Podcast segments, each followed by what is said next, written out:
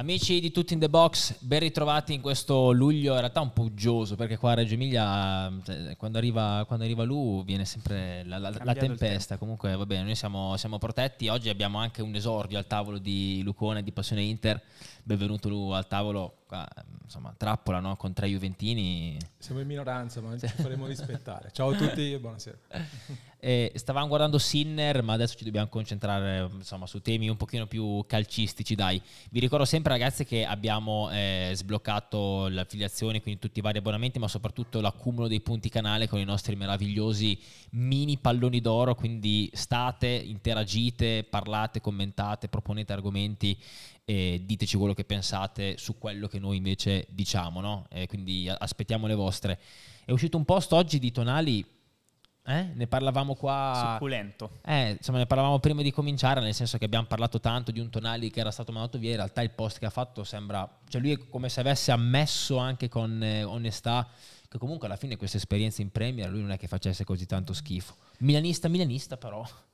No, infatti la prima cosa che ho, che ho, notato leggendo il post, la descrizione del post di Tonali di addio, eh, è che comunque ha voluto sottolineare più volte che per lui fosse un'opportunità di crescita, fosse un'opportunità ovviamente da cogliere. Secondo me rappresenta la verità e quindi sono contento che l'abbia detto, eh, però un giocatore insomma costretto dalla società ad essere venduto, secondo me nel post in tre parti, in tre righe, non dice due volte ehm, consapevole del, della voglia di cambiamento che mi farà crescere e ricrescere. Quindi... Sì, sì, l'ha sottolineato comunque, sì. anche perché ha detto comunque il cambiamento ogni tanto è mm, una, un'opportunità di crescita, no? Quindi alla fine probabilmente era felice anche, cioè felice, sicuramente dispiaciuto di lasciare il Milan, però non così tanto dispiaciuto magari come qualcuno l'aveva descritto, non so, questa è stata anche la tua percezione. No, sono son d'accordissimo. La cosa che mi viene in mente è che in questi giorni in cui stiamo commentando anche tanti soldi che arrivano dall'Arabia Saudita, questa è una scelta sì economica, ma è anche molto tecnica che fa Tonali a livello di carriera. Quindi credo che la scelta del Newcastle dobbiamo accettarla anche come una scelta progettuale, è un progetto che ha senso. Sì, è vero, è vero, molto senso. E io ho un'idea anche relativa a Tonali e non solo che è un trasferimento che credo possa essere molto importante in generale per il mercato italiano, perché tanti giocatori italiani al salto in Premier League non hanno rispettato le attese, gli ultimi magari da Cutrone a Scamacca. Adesso tocca a Tonali, c'è Vicario al Tottenham. È vero. Hanno anche tutte le carte in regola per poter dimostrare che gli italiani in Premier League possono starci e di riflesso prepariamoci perché di italiani forti secondo me ce ne sono. Andranno. Molti. Sì, anche perché vabbè, ci sono anche Chiesa. Edo, tu so che non ne vuoi di parlare di Tonali, no, però basta. dai, di due, due, parole, dai, poi dopo cambiamo, no, ca- ca- cambiamo subito. Visto il, um, l'entourage del giocatore che cura anche l'aspetto mediatico, sono stati secondo me tante ore a pensare cosa scrivere, mm, che messaggio far passare, no, non lo so, a me è sembrata un po' una paraculata da parte del Milan. E forse Milan poi, società, forse, cioè ah, okay. Prendi, di che tu volevi andare, facci fare mercato, fai stare tranquilli i nostri, i nostri amici. Ah, in quel senso eh, lì, sì, in quel sì, senso, sì, un po' imposta. Nel senso, tu vai in un altro campionato, adesso loro probabilmente ti seguiranno poco. Noi dobbiamo iniziare a fare mercato. Gli hanno chiesto di non esatto, fomentare esatto, ulteriormente le polemiche, ci può stare spostare io e te invece siamo no secondo me cioè, non so che volevano chiedergli pure 100 euro no cioè secondo me eh... no, non vogliamo essere complottisti anche perché ho visto poi il post di Instagram credo del capo ultra del Milan uh-huh. adesso non mi ricordo il nome quello che urla col megafono salutiamo comunque. e dice ehm, Sandro solo noi sappiamo quindi, ah. ah ok quindi allora. questo mi ha lasciato pensare qualcosa Ah, ok. Ecco, questo, è un, questo è un, dettaglio, dettaglio, che ci è sfuggito. Set, prima settimana di Giuntoli alla Juve finalmente si è conclusa questa telenovela, insomma, con Giuntoli non ancora ufficiale, nel senso che è ufficiale l'addio al Napoli eh, da campione d'Italia eh, con l'approdo alla Juventus che verrà ufficializzato mh, nel, nelle, nelle, prossime ore, insomma, nei prossimi giorni. E, mh, guardo voi che siete là, la Juventina insieme, insieme a me. Eh, siete felici quanto me di Giuntoli? Cioè, per me, io ho fatto un video sul mio canale dove dicevo quest'anno non ci sarà un nome mercato più bello di Giuntoli per noi Juventini. Mm-hmm. Cioè, per me veramente l'acquisto più prioritario, di cui comunque aveva più bisogno la Juventus in questa stagione, per mettere a posto le cose, per mettere ordine, per ripartire con un progetto tecnico degno del suo nome, insomma per mille motivi, per mille ragioni, però secondo me un nome migliore di Giuntoli non, non arriverà in questa sessione di mercato, lo dico anche ovviamente in modo provocatorio, ma per dire, sottolineare quanto io sia felice di questa figura che entra nella struttura gerarchica della Juve in dirigenza. Vai, vai, vai. Sono son d'accordo perché serviva come il pane cambiare registro e anche andare su giocatori, adesso non so se UEA sia una sua idea in diretta, però comunque già è un segnale che la Juventus sta guardando oltre la Serie A e mi viene da dire per fortuna oltre gli ex Serie A, che erano forse quello che mi preoccupava di più. Um, poi da qui secondo me nasce il progetto che ha bisogno di tempo, che ha bisogno di figure attorno a Giuntoli, secondo me per farlo operare bene, leggevo che comunque eh, il suo staff è composto da quattro persone, tre sono rimaste a Napoli, uh-huh. quindi comunque ci, ci, sarà da creargli uno staff all'altezza, le, le, le idee ci sono, spero, eh, però da qui poi parte tutto un Ti preoccupa discorso. che i tre collaboratori siano rimasti là? Sì, mi preoccupa perché so quanto, quanto le persone lavorino eh, a stretto contatto. Grazie Gingi per la sub intanto. Eh. Scusami. No, di che, figurati, è la priorità. E, ehm, a, parte, a, parte, tutto, credo che, che, che, non si possano avere occhi ovunque, no? Soprattutto un DS che deve praticamente conoscere ogni singolo campionato, ogni singolo eh, giocatore. Quindi i, i, collaboratori sono importanti, poi io eh, provoco anche fammi, fammi, fare questa provocazione. Vai, vai, vai. Perché a me hanno scritto tutti, eh, eh, ho fatto anche una, una, storia, dico ma rimane allegro o non rimane? Dice, eh, lo mandano via perché, tanti ragazzi hanno scritto, lo mandano via perché Giuntoli vuole il bel gioco. Ho detto ragazzi, ma Giuntoli sta al Carpi, oh. Giocava al Carpi, cioè non è che al Carpi giocava come il Manchester City, poi c'ha avuto Gattuso, c'ha avuto Ancelotti, cioè non, non, ci facciamo confondere. Ha perso dei gran gestori prima di arrivare eh, a Spalletti. Non, cioè, non, è che, non è che Giuntoli sia Bielsa, cioè, nel senso, secondo me da persona intelligente saprà rapportarsi con tutti. Non penso che arrivi e dice tu che fai? Fai venire il terzino dentro il campo? Sì o no? No, vattene via. Non credo sia così, insomma. No, direi di no. Guarda, sul nome... Eh sono d'accordo perché è da tanto tempo che mancava un direttore sportivo, cioè proprio Grazie Gabbo per la sub. Dio comanda e quindi è arrivato. E io adesso però sono curioso, io accolgo in maniera molto, come si, come si può dire, cioè positiva no? le, le, novità.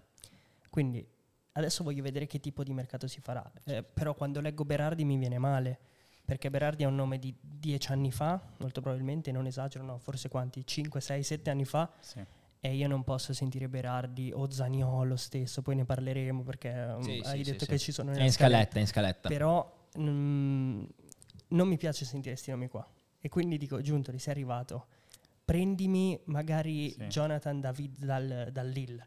Non ma chi è? Ma chi ma sei te sei no? No, no, no, guarda, è un giocatorone, no, giocatorone. No, un buon giocatore. Eh, ah. però... Settimana scorsa arriva quest'altro qua e comincia a parlare di Guler No, Te- tem- tempo, 40, tempo 72 il Barcellona eh, annuncia Guler. No, allora. Ragazzi, e Dodino ce l'abbiamo solo noi comunque Capito. tutti in the box, di cosa stiamo parlando. No, prego comunque. Giuntoli, hai, hai detto ro- il nome dell'Ill? Chi è? Jonathan David, eh, canadese. Però ci costa tanto, eh. eh no, costa molto, molto.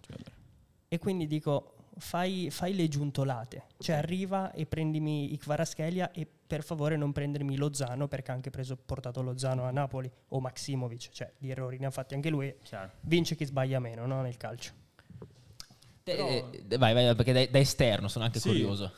Da esterno una domanda perché congiuntoli dai l'idea di avere un progetto e quindi io fossi un tifoso juventino so più o meno cosa, o comunque posso sognare in questo momento di aspettarmi qualcosa. La domanda che faccio io però è, dovesse effettivamente rimanere Allegri, fare il mercato che ha fatto Giuntoli, per esempio a Napoli, con Allegri, è la soluzione più giusta? Oppure Allegri ha bisogno di un mercato da Allegri piuttosto che da quello che è stato fatto con il Napoli. No, Allegri non ti chiederà mai un, un, mercato così, però Allegri è consapevole del fatto che quest'anno c'è lo stop alle operazioni alla Di Maria, c'è lo stop alle operazioni alla Pogba, per cui anche Allegri si dovrà mettere il cuore in pace. Cioè il mercato all'Allegri è quello della passata stagione, della scorsa estate. Però lui lo sa che è finita quell'epoca lì, a maggior ragione con Giuntri, che tra l'altro lui è uno che sta sempre molto attento anche al tetto salariale, no? Sì. Eh, cioè lui comunque dà fastidio il fatto che Vlaovic sia già oltre i 7 milioni, cioè gli dà fastidio anche forse il, il rinnovo stesso di Rabiot per un anno a 7 milioni che ha chiuso Manna. Cioè, quindi lui sta molto attento a queste politiche, ma no, non mi ricordo con chi è che ne parlavo. Ehm, cioè, ne parlavo comunque con una persona che era abbastanza vicina a lui, cioè nel senso che eh, è uno che queste questioni qua non le fa solamente un tema di bilancio, ma proprio un tema di, di squadra. Cioè lui dice, se io ho quello che prende 10 milioni, l'altro che ne prendono 3 in media, si creano, no? cioè, cioè, non c'è più quel bilanciamento che invece per una società è fondamentale, quindi a lui piace mettere il tetto salariale, diciamo anche proprio per evitare che ci siano questi dissidi, che uno magari parli con l'altro, che quindi l'altro vada in società, vedi Chiesa magari, cioè che uno va comunque vada in società a chiedere quegli 8 milioni eh, a stagione, cioè per cui lui è uno che opera in questo modo, per cui la risposta alla tua domanda è no, non è adatto, ma Allegri sa che quest'anno si, si dovrà comunque sì. adattare, cioè sicuramente. Io mh, sul, tetto, sul, tetto, salariale godo, non ho uh, un modo diverso da... Mh, Grazie Alex per la sub. E perché secondo me è importante e sacrosanto quello che, che, ha detto Matte, credo che la Juve sia stata proprio un polo per giocatori che potessero spennare la società, cioè per tanto tempo. È stato veramente un polo che eh, credo nelle chat Whatsapp si dicesse tra i giocatori, guarda, provateci alla Juve perché vi fanno un contratto da sei anni. E l'altra cosa è che la cosa che mi, più mi interessa è che allegri o non allegri, allenatore e DS si parlino. Non può essere che venga fatto un mercato come quello dell'anno scorso per un 4-3 fantomatico e poi se non passi al 3-5-2 non vinci neanche una partita. Eh, quindi secondo me questa è la cosa più fondamentale. Io non ho nient'altro da aggiungere a quello che avete detto. Invece qua chiedevano tatticamente qual è la direzione che sta prendendo la Juve, poi dopo cominciamo con... Eh... Oddio, secondo me con Allegri parlare di tattica, robe, cose, viene l'orticaria, eh, no? Si dice... no, polemico, no, no, nel senso polemico. di numeri, cioè secondo me io non ce lo vedo uno che dice voglio fare solo questo quest'anno, sì, allora mi servono quei giocatori. In quel senso, cioè lui ti ha fatto capire che ti può fare 4-3-3, se non c'ha le ali ti fa 3-5-2, se no fa 3-4-1-2, quel cavolo che gli capita non, non perché non, non, sappia mettere una squadra in campo, solamente perché non ce lo vedo uno che si mette a tavolino e dice l'anno prossimo io gioco solo uh, 4-4-2, prendetemi vero. due ali Costice UEA e due... Per me è sbagliatissima questa cosa. Eh, però secondo me non è uno così allegri, quindi no, non ti so dire che idea tecnica cioè, secondo me presa. Secondo me una squadra, un allenatore in estate, soprattutto in un momento come questo dove si parte praticamente da zero, tu almeno un'idea tattica di come vuoi partire ce la devi avere e di conseguenza gli acquisti sono funzionali a quell'idea di calcio lì. Negli ultimi anni la Juventus è andata su opportunità di mercato senza sì. sapere dove doveva mettere sì. certi calciatori, no? Cioè, ha preso Kuluseschi che la Juve non giocava col 4-3-3, mm, sì. no? E infatti una volta ha fatto, ha fatto, la mezza punta nel 4-4-2, una volta ha fatto l'esterno largo nel 4-4-2, una volta ha fatto la mezzala, una volta ha fatto il trequartista nel 4-2-3-1. Infatti, sì. poi dopo è andato in pappa. Idem Bernardeschi, no? Bremer.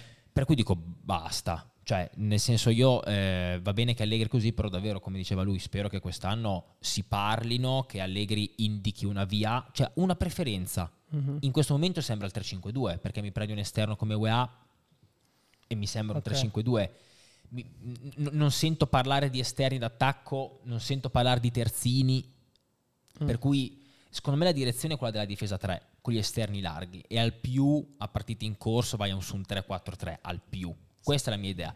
A me non piace perché io questa Juve lavorei col 4-3-3, se tu hai Chiesa in squadra per me devi giocare col 4-3-3, però allo stesso tempo ehm, cioè dopo vai a fare degli acquisti funzionali a quel modulo. Poi succede come l'annata di Cardiff, che te ti rendi conto che il 4-3-1-2 sì. non sta in piedi perché Pjanic non ti regge la mezzala, ti inventi, in questo Allegri maestro, il 4-2-3-1, dagli svolti e ok, e questo mi sta benissimo. Ma partire già, partire già con un caos, senza un'idea iniziale, dico stop. Cioè no, non possiamo permetterci anche quest'anno. Però tu nell'idea di calcio di Allegri, lui preferisce un giocatore che è uh, specializzato o uno che può mettere un po' dove vuole? Domanda. La seconda. E quindi per questo ti dico, non, mi, non, non immaginerò mai Allegri che vada giunto e, e dice voglio una mezzala di possesso che sappia fare solo quello. No. Secondo però, me non succederà. io vi aggiungo una cosa, secondo me, però, che lui se si azzarda o comunque se vuole passare a 4, 4-3-3. La Juve deve sborsare tanti soldi. Deve sborsare davvero tanti soldi. Deve prendere due terzini almeno, oltre UEA.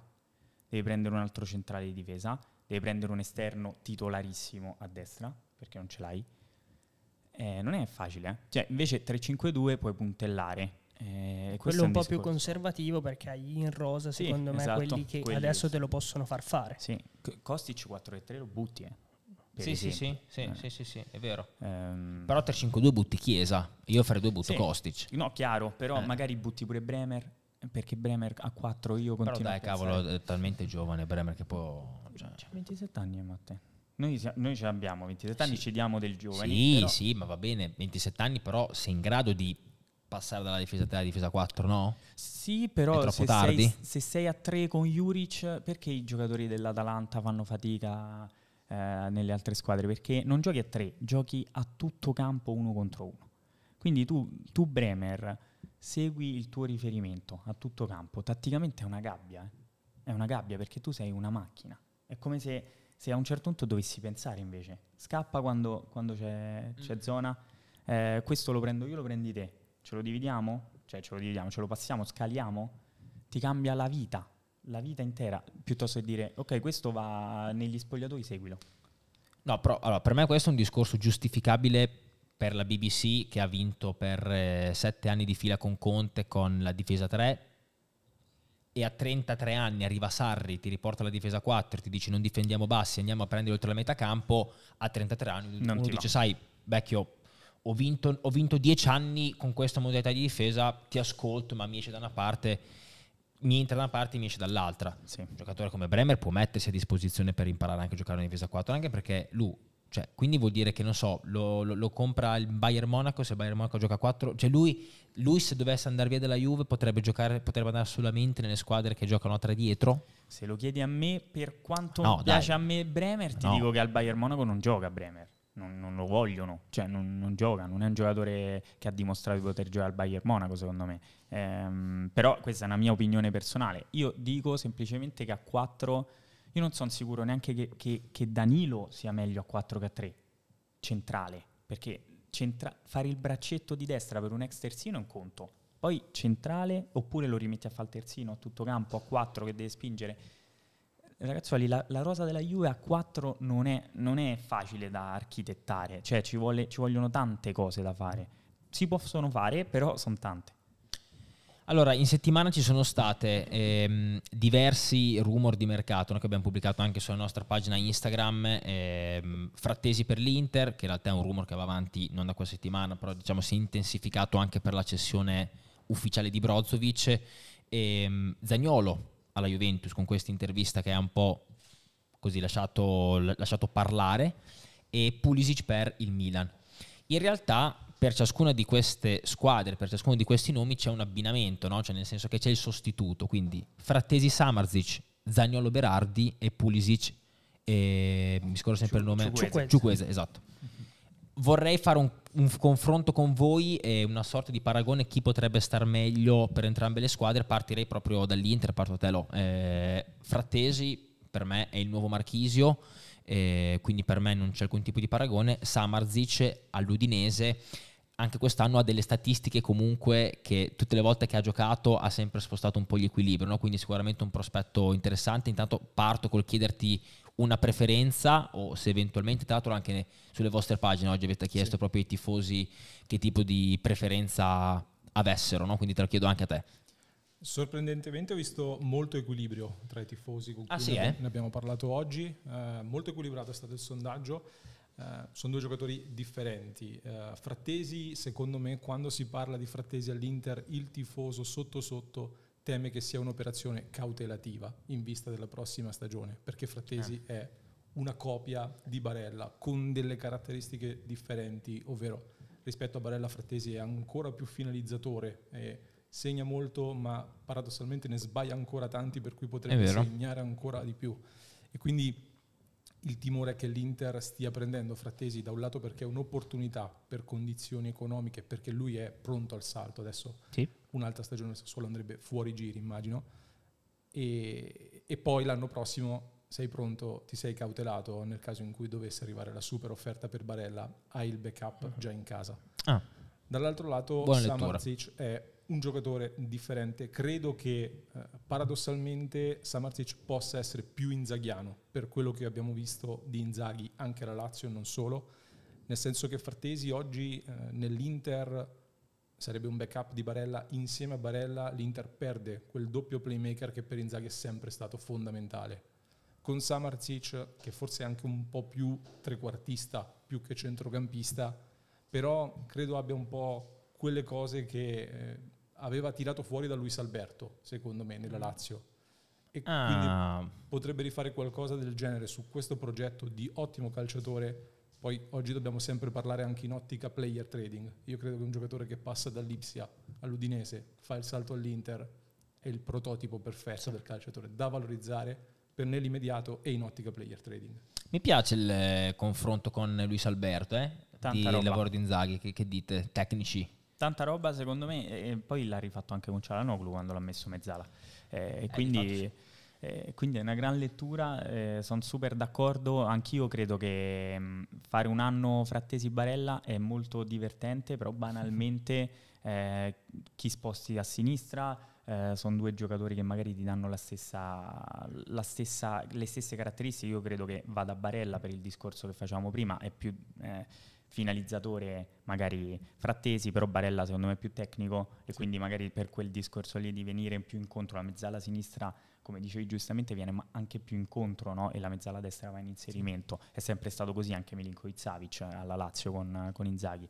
E, ehm, quindi questa cosa mi stuzzica e credo che infatti Samarzic probabilmente possa essere il vero tassello per, per completare tutto arretrando Cialanoglu, cioè tutta questa cosa qui sì. presume che tu metta Cialanoglu vertice basso. Nel momento in cui metti Brozovic alla porta sì. c'è una decisione forte certo. di andare dritti su Ciala con Mkhitaryan che diventa il titolare a sinistra, quindi Qui il, il, sondaggio che giustamente dalla regia, dalla regia, hanno fatto partire da un 73% Frattesi e un 27% Samarzic. Io ho votato eh. Samarzic, così. Vabbè, non, non, c'erano dubbi, non c'erano dubbi. Te, i, i, talenti da sgrezzare, te. Mancini forti. Eh, no, eh, eh raccontacelo, racconta. No, no, non voglio. Fa, fammi un primo piano, regia, fammi un primo piano su Edodino che così... No, lo, no, no. Lo... Su Samarzic ho ehm, poco mh, bagaglio visivo visto mio del giocatore per poter dare una, una oddio, non so più parlare, un'opinione valida e concreta e buona. Però è bella la lettura che ha dato lui perché non ci avevo pensato. Frattesi è chiamato come post Barella e quindi qua c'è da capire se l'Inter fa la valutazione tecnica e dire cosa mi serve tecnicamente o cosa mi serve progettualmente. E non lo, mm, qua non so dirti. Comunque, come caschi, caschi bene, perché secondo me sono due giocatori validissimi. Uno lo paghi, credo, un po', un po di più, perché Frattesi ha una valutazione, credo, molto più alta di quella di Samarzic. E 10 milioni, credo. Eh. Sassuolo dice 40, Sassuolo dice 40, Samarzic. Voi date mulla parlava di una 25. Eh, ah, esatto. Okay. E poi ballano tre anni, perché ho controllato, Samarzic ha un 2002, Frattesi un 99. E quindi, eh. non lo so, oh, magari poi li fanno tutti e due, eh? perché secondo me in una squadra ci stanno tutti e due ci come slot di giocatori Eh sì, sono, sì, sì, sì, sì. Però... L'altro qua, qua, Andrea in chat diceva, eh, esprime la sua preferenza e dice, Frattesi forse più continuo oggi, anche più pronto rispetto Vabbè, a Summer. Sì, cioè, ma perché ha più calcio giocato anche eh, alle spalle. Penso, sì, senza ombra di dubbio, nel senso ha già fatto delle esperienze. Io è un giocatore che seguo molto, avendo fatto anche da inviato ad Ascoli, l'ho visto crescere mm-hmm. e quindi ah. ehm, l'ho sempre seguito con grande interesse perché si vedeva già in Serie B che era un giocatore destinato ad altri livelli, come quando vedevi Orsolini, come quando vedevi Scamacca, c'erano questi giocatori che dovevano che fare alla fine poi sono arrivati. Sì. E quindi Frattesi è un elemento che paradossalmente io avevo questa idea, tra l'altro, in questi giorni in cui si è parlato di Inter, Milan, Roma, tutte interessate, uh-huh. io pensavo che paradossalmente la soluzione migliore per lui potesse essere la Lazio.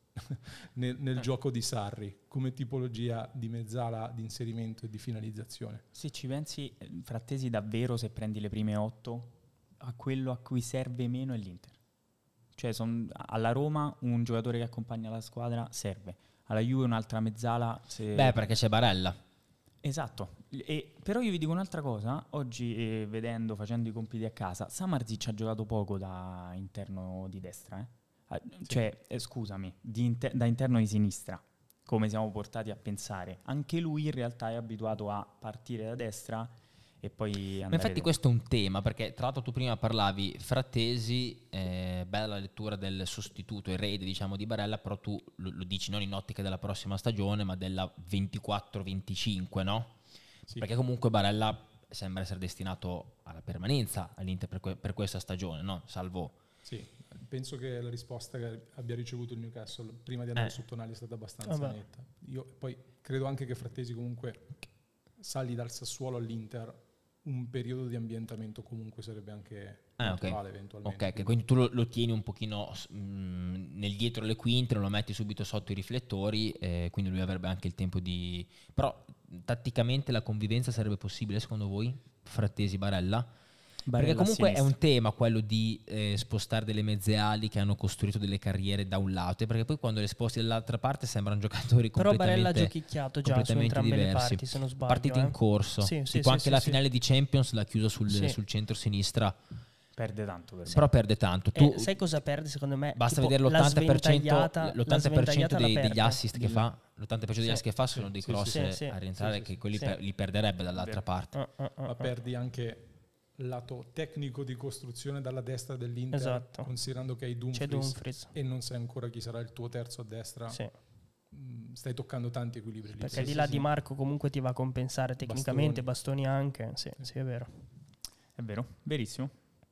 E quindi se dato che comunque la chat anche giustamente poi sulle, sulle, vostre pagine c'è stato questo equilibrio, no? se vogliamo, quindi in modo, ma forse perché l'interista si vuole tutelare, no? cioè sì. dice se, vo- se voto Summer dice perché rimane Barella effettivamente, quindi lo fa, forse lo fa anche un po' per scaramanzia.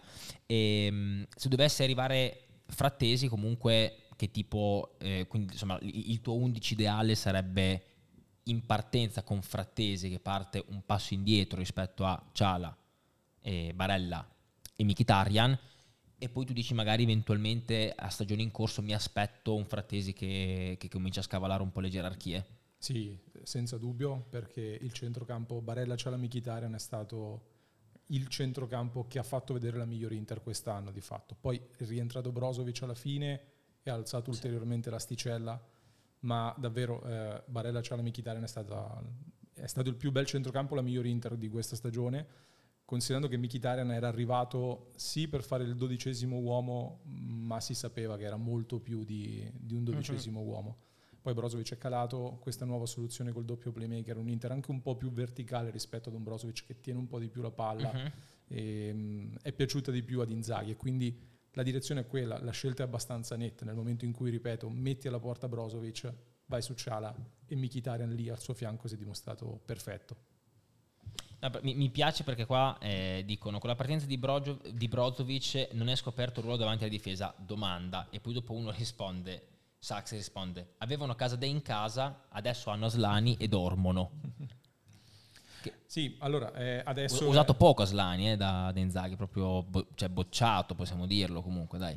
Tante volte addirittura Gagliardini è stato preferito. Se... Io ho questa idea che mh, mm, per me riguarda poi un po' tutti gli allenatori Inzaghi quest'anno è stato messo in discussione per la prima volta, se non sbaglio, l'8 settembre, pubblicamente con delle dichiarazioni eh, di Marotta. E io penso che l'allenatore, a meno che non abbia una posizione super solida, pensi prima di tutto a portare a casa il proprio lavoro e a raggiungere i risultati nell'immediato. Alla valorizzazione dei calciatori per una società che ti mette in discussione l'8 settembre, questa cosa la fa passare in secondo piano. Quindi Aslani ha fatto vedere un potenziale estremamente interessante, mm-hmm. anche una personalità fuori dal normale, quindi eh, progettualmente da interisti che vogliamo guardare a più stagioni, alcune partite come una partita con la Cremonese o gare del genere, Aslani te lo aspettavi per poterlo preparare a questa stagione. Adesso è la prova del 9. Io non credo che lo abbia accantonato perché si sono intraviste tante cose interessanti e avessi preparato un po' meglio Aslani a questa stagione, magari ti potevi permettere un'altra quota di scommessa accanto che adesso hai un po' meno. Io su Slani eh, l'ho detto qualche puntata fa, credo, non, non, credo la scorsa, ma quella prima. E adesso nelle gerarchie per forza di cose diventa il vice Ciala. Sì. Quindi più minuti è, è, inevitabile. Proprio inevitabile, a meno che proprio il ragazzo non venga bocciato in pre-ritiro, eh, ma n- non credo perché comunque è validissimo e, e sono contento se dovesse avere molti più minuti di quest'anno, perché non ha quasi mai giocato. Io credo che la, la stagione dell'Inter sia emblematica per... Eh, vedere quanto all'inizio magari avevi delle figurine perfette per comporre una rosa e poi invece il plus te l'hanno fatto fare. Ciala, Ciala che retrocede quindi entra Mkhitaryan. Adesso Ciala farà il titolare in quel ruolo, sarà titolare Acerbi, sarà titolare Darmian, inamovibile. Cioè ti dimostra che, che fondamentalmente hai modellato durante la stagione e avevi delle figurine magari perfette, ma poi ecco Aslani eh, ma Ciala in quel, in quel, ruolo lì ha fatto delle partite incredibili, in Champions ha, dominato in Europa in quella posizione lì. Gli dici, caro, eh, mi dispiace, eh, ma non è il momento. Poi sono curioso di... Eh, ti faccio una domanda, perché io invece l'ho visto peccare di personalità. L'ho visto giocare col Barça, per esempio, ed è ovvio, San Siro stracolmo col Barcellona, però volevo sapere, tu quindi l'hai visto invece pronto? Perché invece secondo me è quello che lo ha fatto retrocedere. Quando ha avuto l'occasione non devi fare la partita da 9, devi fare la partita da 6, invece l'ho visto che gli tremava la gamba e ha fatto 5. Sì, capisco quello che dici. Dal mio punto di vista, um, diciamo che la personalità la intendo su due livelli, nel senso che l'ho visto fare, prendere delle scelte forti in alcuni momenti, che da un giocatore che faceva sei mesi di primavera, poi eh, praticamente okay. all'Empoli ha iniziato dalla seconda parte della scorsa stagione, il salto all'Inter arrivare, ti faccio un esempio, a San Siro, non ricordo la partita di preciso, primo pallone, prende il pallone, sventagliata di 70 metri, il cambio campo, per un Inter che fino a lì avevamo sempre visto palleggiare, palleggiare, palleggiare. Passaggio chiaro. Mi ha dato delle sensazioni anche nel prendere il pallone e nel muoversi. Sono d'accordo con te, in diverse partite, anche nella seconda parte di stagione, è calato alla distanza. Mm-hmm. In alcuni momenti in cui ti aspetti il Ciala o il Brozovic, che dice adesso comincio a dirigere io, soprattutto nei momenti un po' di difficoltà, Aslani sia un pochino nascosto, quindi questo sì. Intanto grazie per la sub Lei Kun. Io ho sempre delle difficoltà immense. E non so se avevamo ringraziato anche Gabbo a inizio sì, stream, sì, sì, sì. ringraziato. Eh, grazie, non, mi, non mi sfugge nulla, non mi sfugge eh, nulla. Mario Rossi. Beh, classico. Ma um, l'Inter è la destinazione giusta per Frattesi? Perché per me ha la titolarità in tutte le squadre d'Italia. Mm-hmm. E quindi domanda, tu dicevi tutti ne hanno bisogno, fuorché, fuorché l'Inter probabilmente... Cioè un po' eh, meno, per me è forte, quindi anche l'Inter, però se mi chiedi io, io, ve, io, ve, lo dico anche magari in ottica di ambiente della prossima stagione che aspetta l'Inter, che comunque quando si arriva a una finale di Champions c'è sempre anche, non dico quel punto interrogativo, ma comunque il, il, la, la, pressione anche di dover rispettare le aspettative della, della stagione passata, no? L'allenatore, che magari preferisce avere un interno alla Mkhitaryan o come dicevi tu alla Luis Alberto che quindi diventa quasi un trequartista, una mezza punta, no? cosa che secondo me Frattesi non è perché Frattesi è uno che si butta dentro, è uno che si inserisce senza palla, quindi ehm, probabilmente la tua risposta è sì perché lo, lo, vorremmo tutti, quindi la chiedo più a voi, cioè le, è la destinazione giusta per fare il salto definitivo? Vado io. Secondo me io mi metto nell'ottica de- del ragazzo proprio e dico io a questo punto il salto lo faccio all'Inter, cioè anche se tecnicamente magari non sono il fit perfetto, io vado là e le mie carte me le gioco, anche perché mh, forse posso plasmarmi come giocatore, mi viene richiesta un'altra cosa, magari l'aggiungo al mio bagaglio tecnico o, o, mentale perché vado a giocare partite dove senti la musichetta della Champions e non quella della Serie A, non giochi al Mapei ma giochi a San Siro che sono 80.000 e non 10-15, non so quanti sono al Mapei e, e quindi già lì è uno step importante.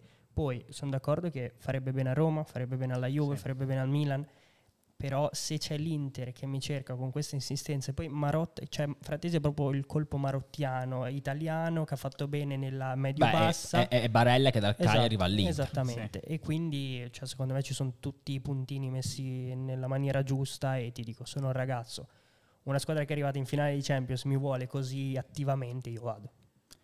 Sono d'accordo, sono d'accordissimo con il discorso di, di, Edo e tatticamente, come detto prima, secondo me ci sono squadre comunque a cui serve, se vuoi, maggiormente nel breve periodo.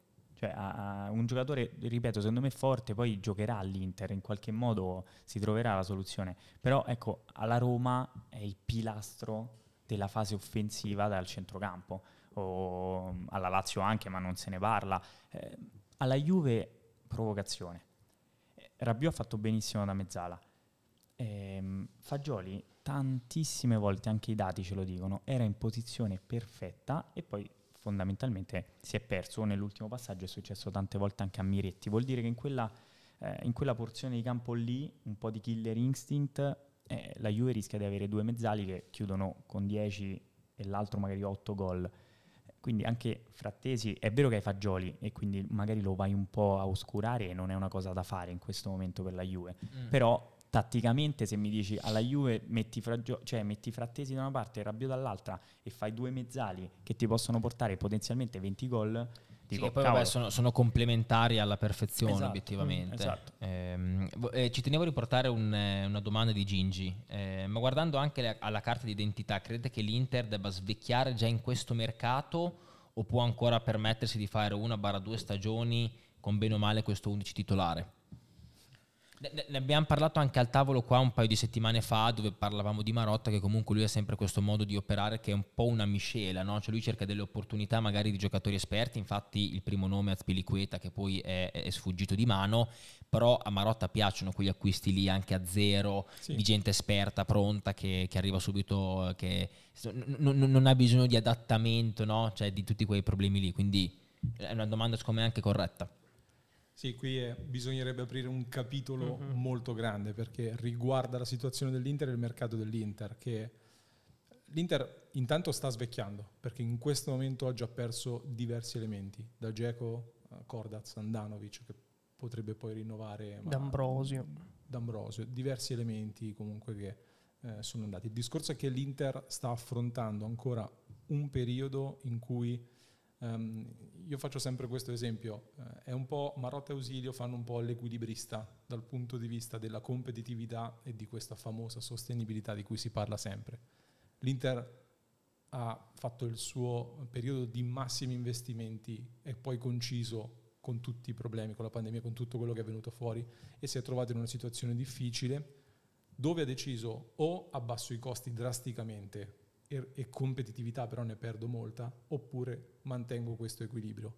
Sul solco di questo equilibrio l'Inter stabilisce delle priorità e con queste priorità cerca di fare la propria rosa più forte. È un po' come l'asta del fantacalcio, noi abbiamo X crediti e cerco di allestirli così. Quindi a livello progettuale questa è la prima stagione in cui l'Inter sta ricominciando a fare qualcosa con un respiro anche un po' più ampio.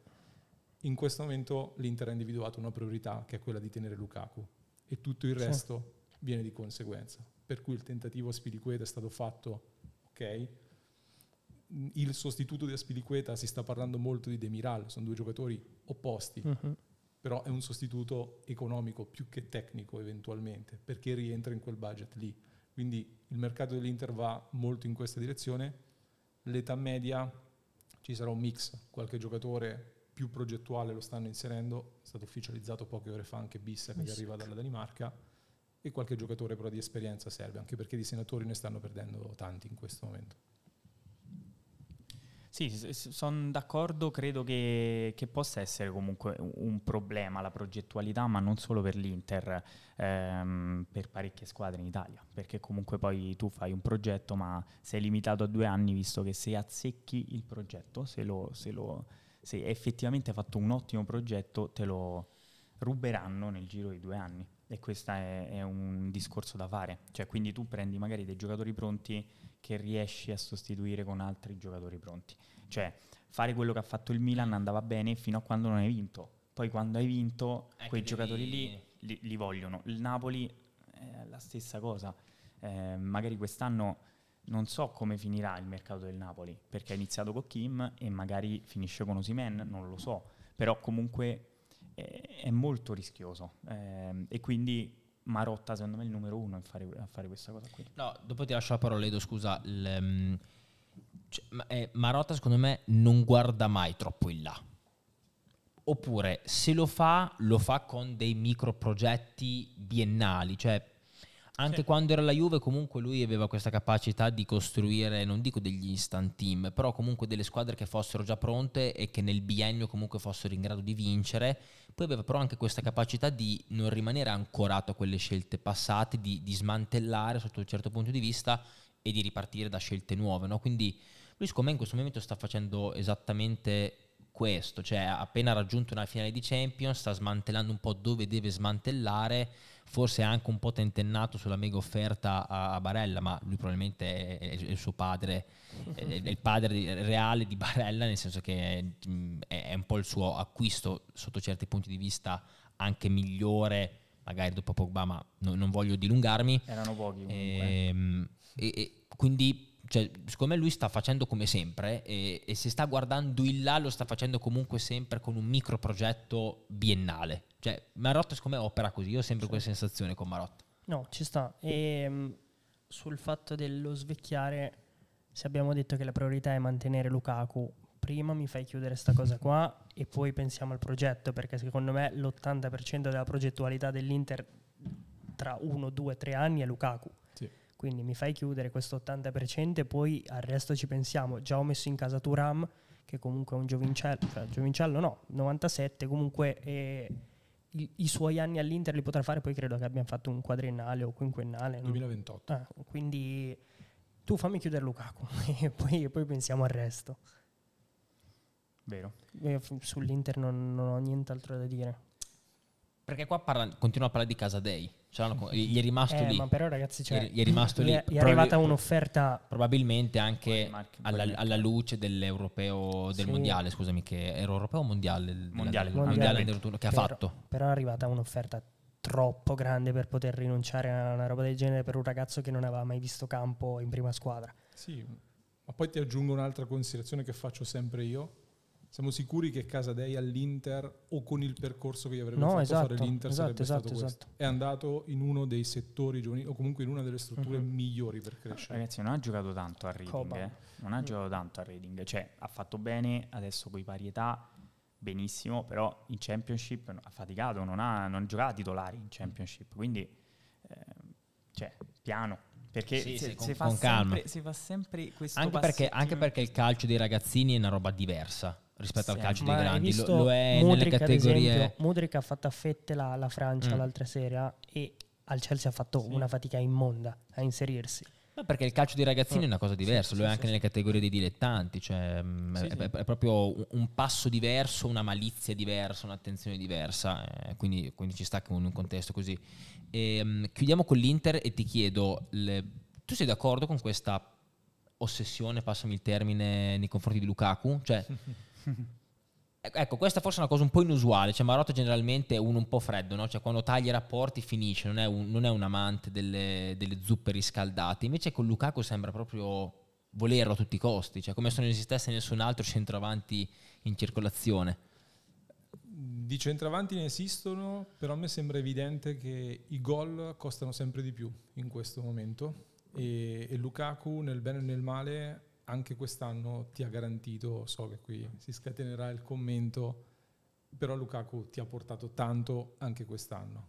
Cioè, subito dopo l'infortunio è tornato e si è visto che Lukaku sposta tantissimo nell'Inter e in Serie A. Stanno facendo una scelta molto forte, quindi io quando si prende una scelta lo apprezzo. Preferisco che si prenda una scelta molto forte piuttosto che il vivacchiare con quello che si può fare. La scelta molto forte è quella di investire tanto budget da qui ai prossimi anni su un giocatore che ne ha già compiuti 30, che ha avuto l'infortunio adesso quello, il più grave della sua carriera, certo. l'unico grave della sua carriera, è una scelta molto forte e io penso che si sia visto che lui in Serie A sposta, quindi loro dicono, l'ho detto Marotta l'anno scorso, è più facile sostituire un difensore di un attaccante, pensano che Lukaku in Serie A ti fa partire quel gradino in su.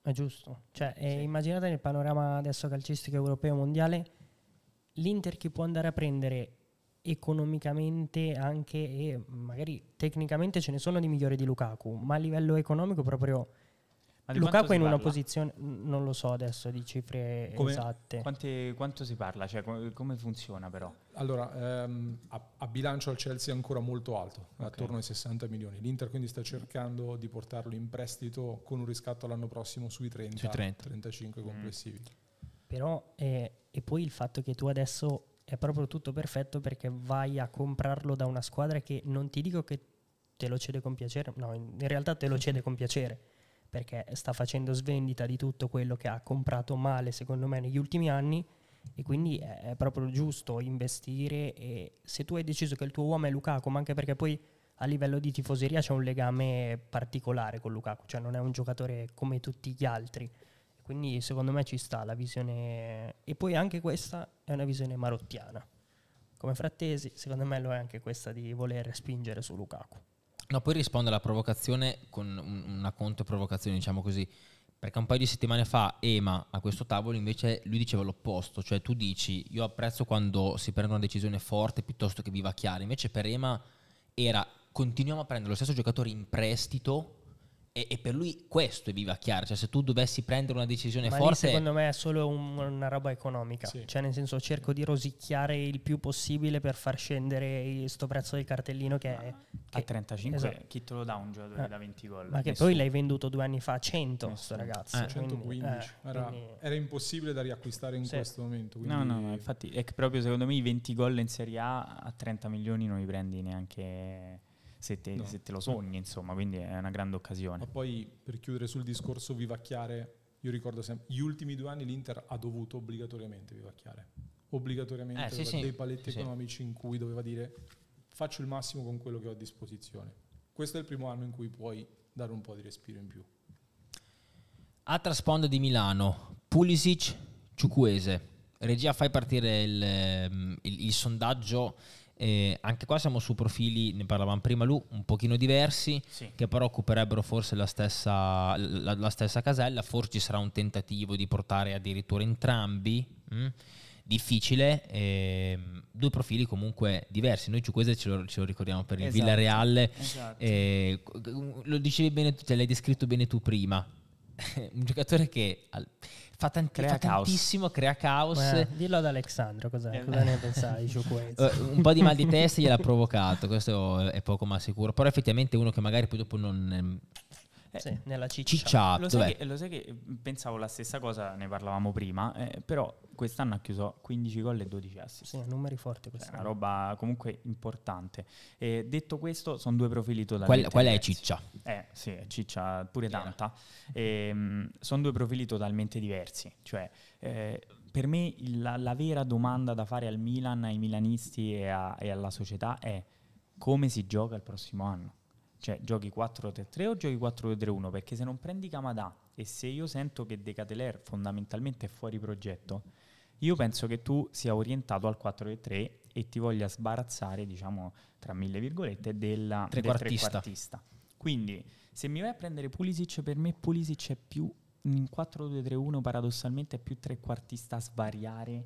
Ah che ha fatto la seconda punta, ha vinto, ha vinto la Champions eh, quando, giocava, quando, giocava, anche a due davanti, sì, Werner sì, sì, Pulisic, no? Vero, è vero. Tuchel giocava con, con, il Chelsea. Invece Ciuqueze, vedevamo la hitmap prima, chi l'ho fatta vedere la hitmap di Ciuqueze? alla regia l'ho fatta vedere.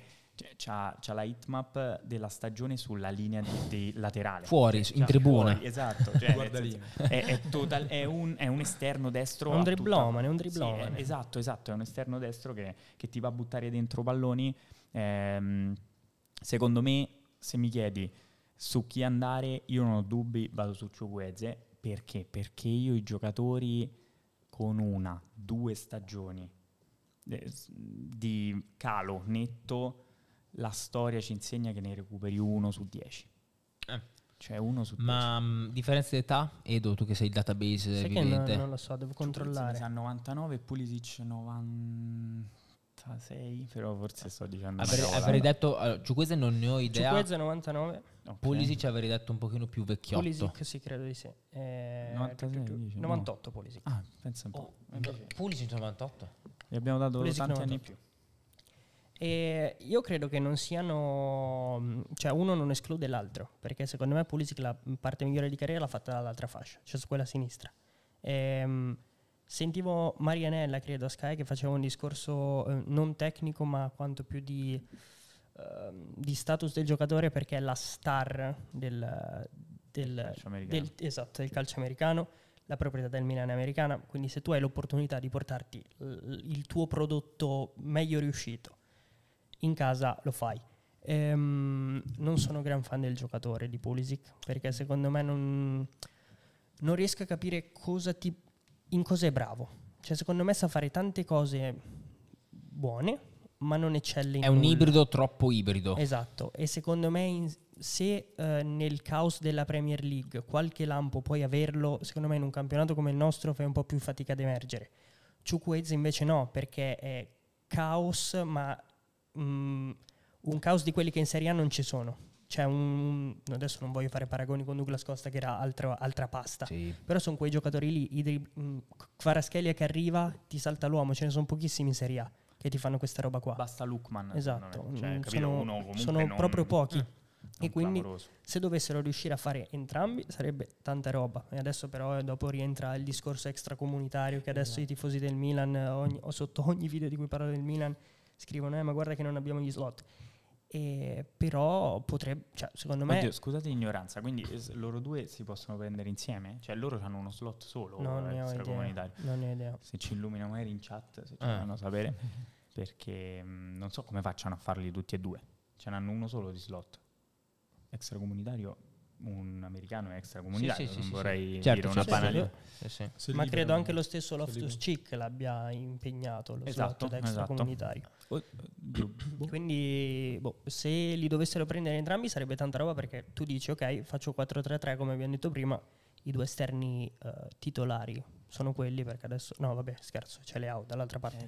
Eh, e, e quindi Pulisic però eh, come hai detto tu Luca, cioè può fare anche il sottopunta, però se fai 4-3-3 non fai il sottopunta, fai 4-2-3-1, non lo so.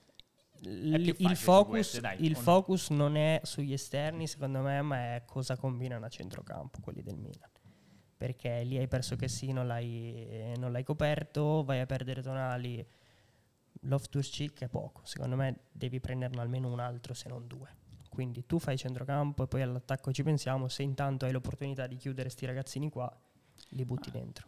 Sai, forse Pulisic, eh, chiudo, serve forse pure davanti. Cioè il Milan ha Giroud attualmente davanti, basta. è un problema. Cioè, o, o prendi un'altra punta.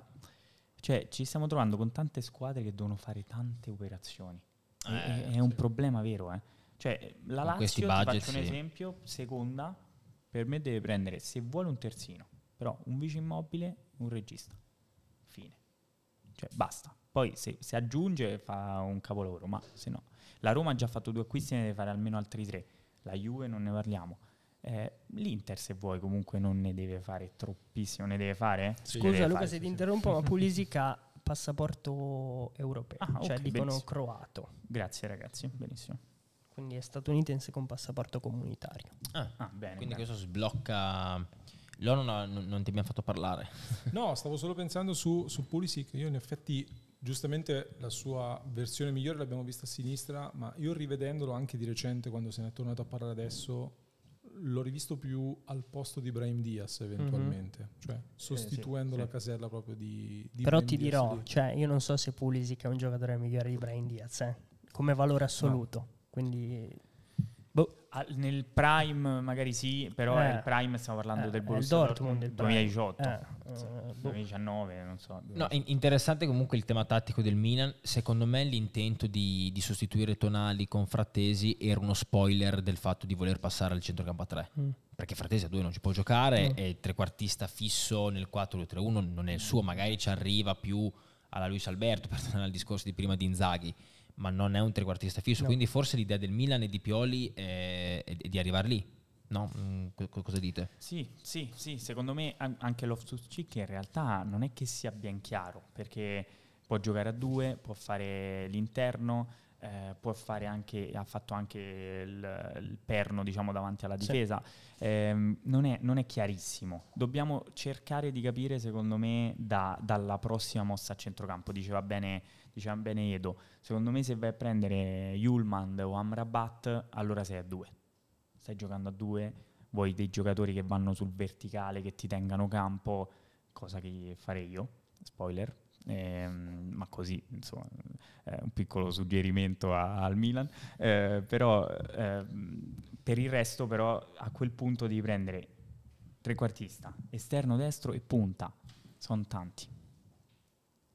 Edward. Eh, è bella sta cosa però del centrocampo a due, fai Amrabat, Loftus Cheek e aspetti bene eh, però Frattesi anche secondo me era molto colpo post tonali, ti faccio stare tranquillo a te tifoso. Cioè rientro un po' nell'ottica dello stesso post di tonali. Quindi meno ragionato di quanto pensiamo. Secondo me sì, secondo me sì. Uh, poi io, eh, parlavamo di Kamada, Kamada, non so come si dice, come colpo già fatto e quindi mettevamo già negli 11 del Milan eh, il giapponese, ma anche lì non l'hanno chiuso. Perché non l'hanno chiuso? Perché non, non, non puoi chiuderlo o perché non vuoi chiuderlo?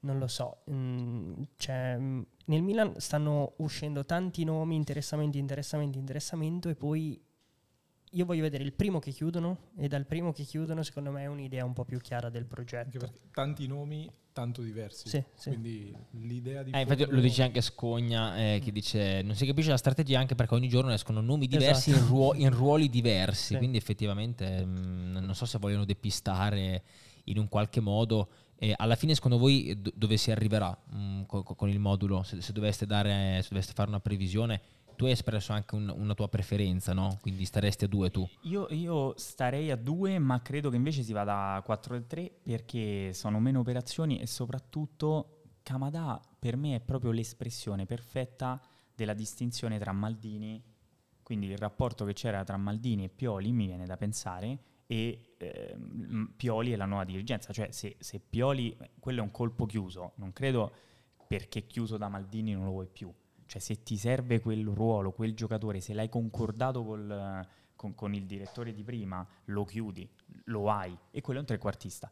Se non lo chiudi, secondo me è proprio palese e prendi Loftus Cheek come primo colpo secondo me è palese che vuoi andare allora a cambiare qualcosina eh, sì, sul 4 e 3. Eh sì. eh, questa è l'impressione. E poi anche, credo l'hai messo su Instagram tu, eh, Adama Traoré pure, ci hanno eh, buttato sì, nel pentolone. Oggi, oh, sì, perché lo, st- lo, stanno offrendo a mezza Italia, esatto, a, a, parametro, parametro zero. zero. Oggi ho messo tanto fumo, niente arrosto, uguale ad Adama Traoré. Beh, un po' sì. Eh, Lo, tu come, come la vedi la direzione no, ehm, tattica? Aggiungevo solo che quello che dicevate anche sulla scelta di andare sull'Oftus Cheek e Pioli io credo che comunque si giocherà quest'anno molto di più dal punto di vista anche della sua carriera, anche con la fuoriuscita di Maldini, nel senso che gli verrà a mancare quello che quest'anno è stato molto spesso un ombrello importante. Mm-hmm. Quest'anno sarà un po' più solo, immagino, Pioli al comando e quindi anche a livello di carriera sua, anche del dimostrare di aver fatto un altro passo avanti a livello di carriera, sarà una stagione molto importante, per cui penso che le manovre di mercato a livello di nomi molto diversi sia una cosa mediatica, dentro immagino che abbiano delle idee chiare, immagino mm-hmm. che ci mhm. sia qualche, qualche cambiamento in corso. Oh, sì, sì. Questa, questa, questo è bello. Sì. Mm. Quello che dice è giusto, eh, Pioli il prossimo anno si gioca tanto e, e questo forse mi fa pensare che lui possa fare sul mercato anche delle scelte un pelo più conservative. Quindi Loftus Cheek, giocatore che magari è una scelta un pelo più conservativa rispetto a Kamada? Sì. Non lo so, però secondo me non, non è Kamada. Esatto. Non è, scusa? Secondo me non è alternativo il gioco Loftus Cheek Kamada. Cioè Kamada secondo no, me no, se no, lo prendono no, io ti, io, ti, io ti, parlo puramente di, di, scelta conservativa, cioè poi dopo, certo, non dico che uno escluda l'altro a livello, sì, sì, a, a livello tattico, cioè però mh, lo diceva lui, hai un nome chiuso, un'operazione fatta chiusa cioè, perché non si è chiusa e sei andato su un centrocampista con le caratteristiche di Loftus Cheek? Ah, eh, cioè, è, so. è, questo che intendo. Sì, sì, sì. Forse perché anche lui adesso, come dici tu, si sente passaporto, un, passaporto. Un, po meno le, un, po meno forse con le spalle coperte e quindi forse va anche su nomi un, un po' più gestibili, un po' più ah, pronti. Però devi comunque dare una svolta a sto Milan, perché come l'anno scorso non puoi giocare. Cioè non puoi giocare perché ti mancano gli uomini, non puoi giocare perché hai visto che non, non ha funzionato fino lì. E quindi secondo me devi dare anzi un taglio netto cioè devi provare a dire io schiaccio sto, sto acceleratore quest'anno e, e, devo vedere e devo dimostrare che lo scudetto non l'ho vinto perché l'hanno perso gli altri, ma l'ho vinto perché sono un bravo allenatore che uh-uh. può allenare una grande squadra. Secondo me deve osare un po' Pioli quest'anno, non puoi dire no mi metto lì faccio 4-4-2, no.